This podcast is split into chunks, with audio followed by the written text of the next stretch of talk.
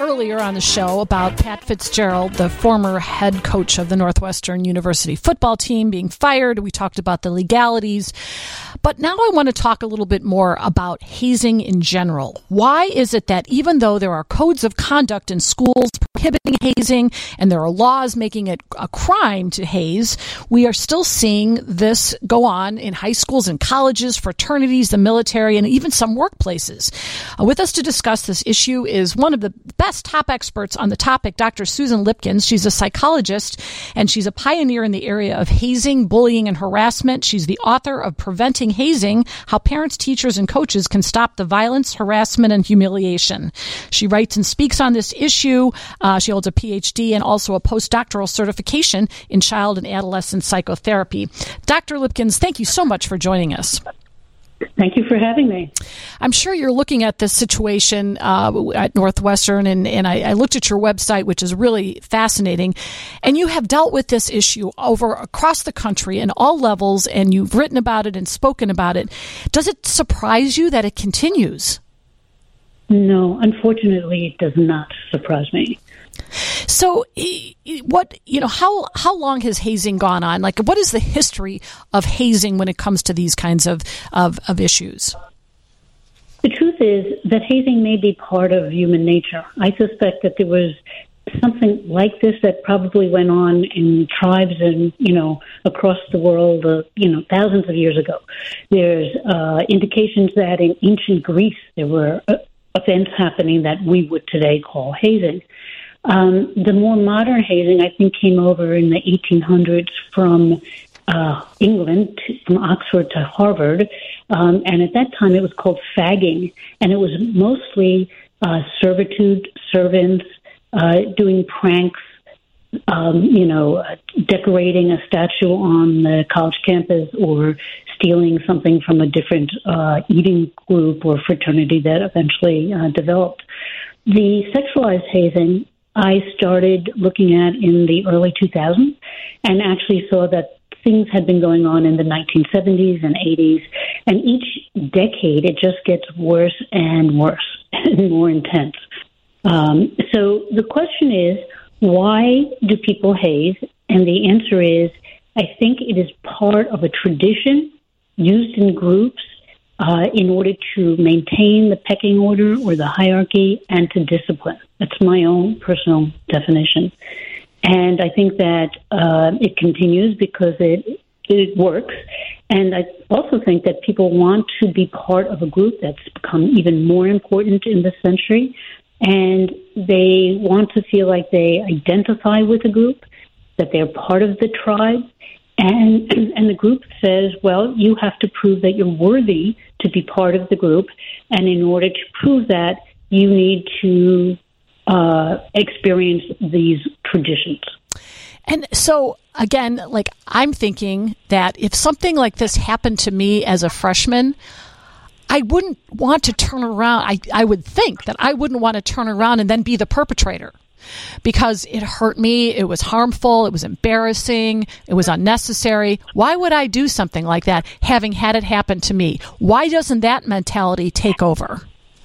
Well, I think we should just go back one note. I don't know if you described this to your uh, listeners earlier. There's something I call the blueprint of hazing, which means you come in and you're hazed in order to be a member of the group, and then you become a bystander and watch as others get hazed, and eventually when you're a senior member and you have the power, you feel like you have the right and the duty to haze others and that you're supposed to do this and pass on the tradition. So, why do people do it? I think most of the young people who are involved um, feel like, you know, I just have to do it. I, you know, I, I have to do pass on the tradition. I don't have a choice. The group pressure is too intense. A few members, I think, um, do have uh, a better or more stronger moral compass, even while they're in the, in, involved in hazing, and they are in conflict. There's an internal conflict between what was done to them and repeating it. Um, I think most of them succumb to the group to the stress of the group, to the pressure of the group. Um, I think a few actually, you know, don't are so uncomfortable they might actually leave the group, but that's probably a very small percentage.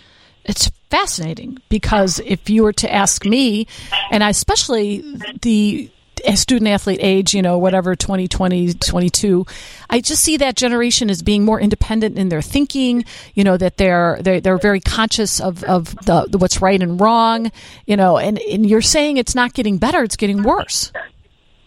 Well, I, I, I would like you to imagine a door, and above it it says hazing. And all the people, smart people, not so smart people, rich people, poor people, all people of all different colors, races, religions, socioeconomic level, ed- education, all of it.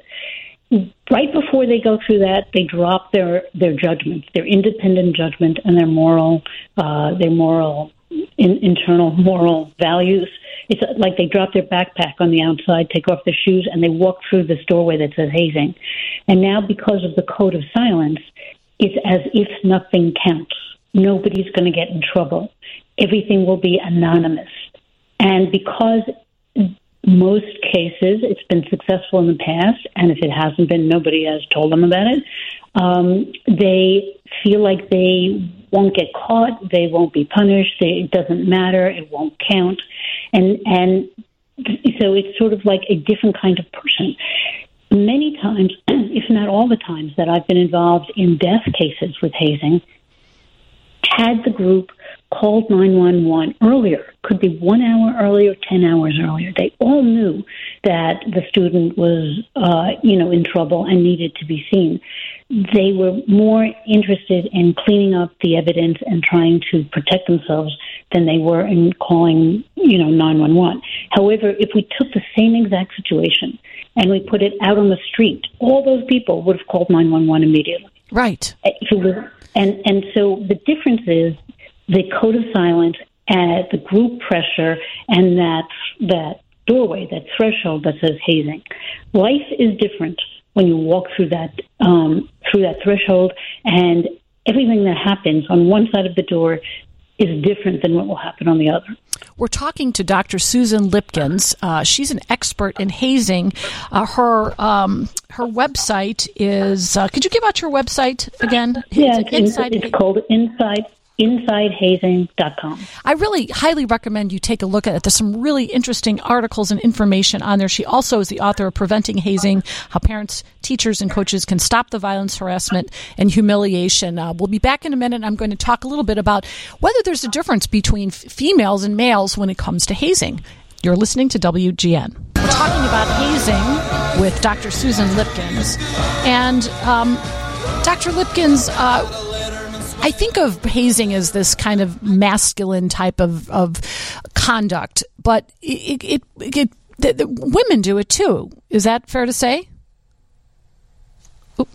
Oh, hi. Is that is that fair to say? Yes, yes, yes, absolutely. Okay. Uh, and is it as common, or less common, or equally as common? Well, let's start out with what we know about hazing. There is no uh, location that um, keeps statistics about hazing.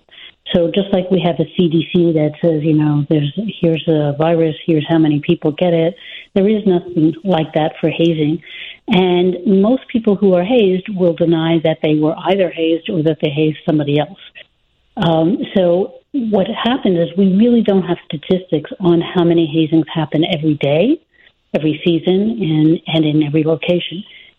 Therefore, we don't know how many hazings happen for males or females.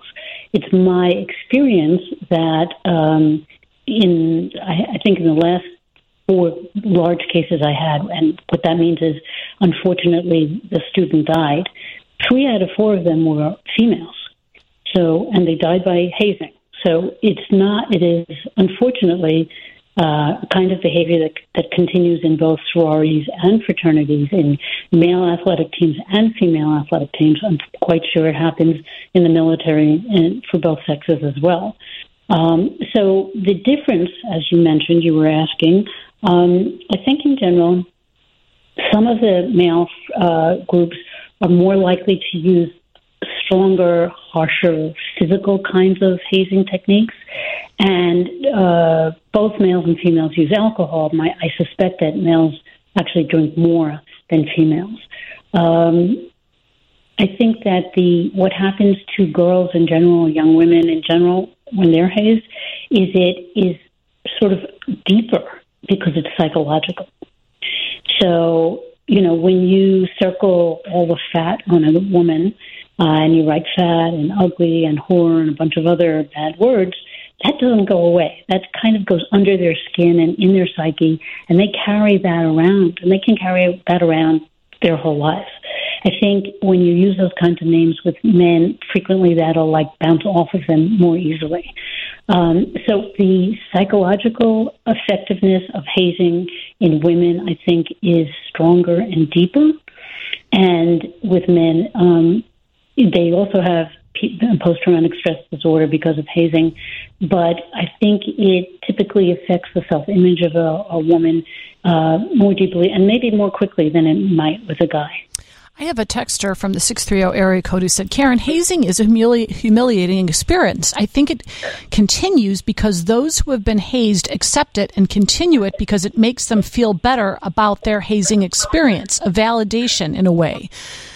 Is that well, that's my that, that's my theory. That's actually what I said. Yeah. Is that I wonder I wonder if people who uh, have been hazed when they haze somebody else, they are retrieving that unconscious part of themselves that they lost during the hazing. But there's no research on that to prove that. That's as far as I'm concerned, that's a theory, um, and it may or may not be true. I, I agree with the the listener that. Um, the reason hazing has become so sexualized is it is the most immediate way uh, to humiliate somebody and to make them feel like they have zero power. So I think that the sexualized hazings, as we see in Northwestern and in other cases, um, have become more frequent, frequent because of their uh, strength in your uh, on your website insidehazing.com i saw an astounding number of instances of sexual conduct in the hazing which uh, apparently happened here at northwestern and there was um, uh, kind of a, uh, a parodying of sex acts, nudity, and things like that. But in some of the instances on your website, you actually have sodomy with broomsticks and horrible, horrible things that are that are rape and crimes. Um, yeah, they're all why why sexual? Why why does hazing go into the sexual realm frequently? Well, that's what I was saying. I think that it's sexualized because it's the most humiliating thing you can do, and therefore the group gains power immediately over the person who's being humiliated to that degree. Um, so the sodomy, you know, I would like your audience to realize that sodomy is common in um, male athletic teams in high school across the country. And I have been, I got involved because of one in 2003 in Long Island, New York. And as you said, um, the freshmen were sodomized with broomsticks and pine cones and golf balls covered in icy hot. And, you know, that is not so uncommon. That's been going on and it just gets worse. And it is sexual assault and it is rape and it is illegal and it is also a common part of hazing. And now, you know, I think in some way the kids have started to accept the fact that their private parts will be attacked or touched or involved yeah, as they become part of a, a sports team uh, in high school. It's just it's horribly disturbing. And, and, obviously, you don't know the inside uh, and outside of the Northwestern case, but the, the coach has said, and, and the investigative report said there's no credible evidence that the coach knew about it. Uh, we don't know exactly if that's true one way or the other. But in your experience, Dr. Lipkins, is it is it conceivable that he didn't know about it? Is that believable? Mm, I think I might reword that sentence, but basically, in my experience, the coaches always knew. And it's not just the coach. We should realize it's the whole coaching team because they're assistant coaches and they're athletic trainers. Um, it's there are even the guys who clean up the locker room. You know, there's evidence all over the place, and often the colleges themselves know because the kids are coming to into class. You know, um, they're sometimes they're not allowed to shower. Uh, they're they're not allowed to sleep. Um, you know, they're all different indications. The kids' GPA usually go down when hazing is occurring. Um, so, you know, I think that a, a wider group of people actually do know what's going on. In this specific case, from what I have read, it in, there seems to be that the coach did, in fact, um, identify which which freshmen or newbies needed to be disciplined, and he would give a, a particular clap over their heads, and there was a whiteboard with the names and the kinds of hazing that those kids were going to have to endure. So I think there is a, a dotted line between the coach and the victims, and I and I, I've been, uh, you know, I've tried to talk to coaches and and you know uh, athletic teams.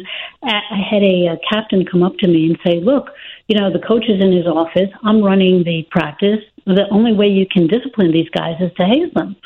And you know that made me realize that you know these captains are given tremendous amount of power. They're not given training on how to manage a team. For that matter, I don't know if coaches are either, or the psychology of young adults and their and their brain development.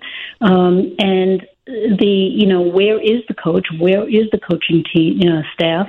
What who has the power? Who has the responsibility? And I, I guess from my point of view, you might question. I, I think that um, Fitzgerald was earning something like five point five million dollars a year Right. And, you know, you would wonder, is that make him responsible for what goes on in his team?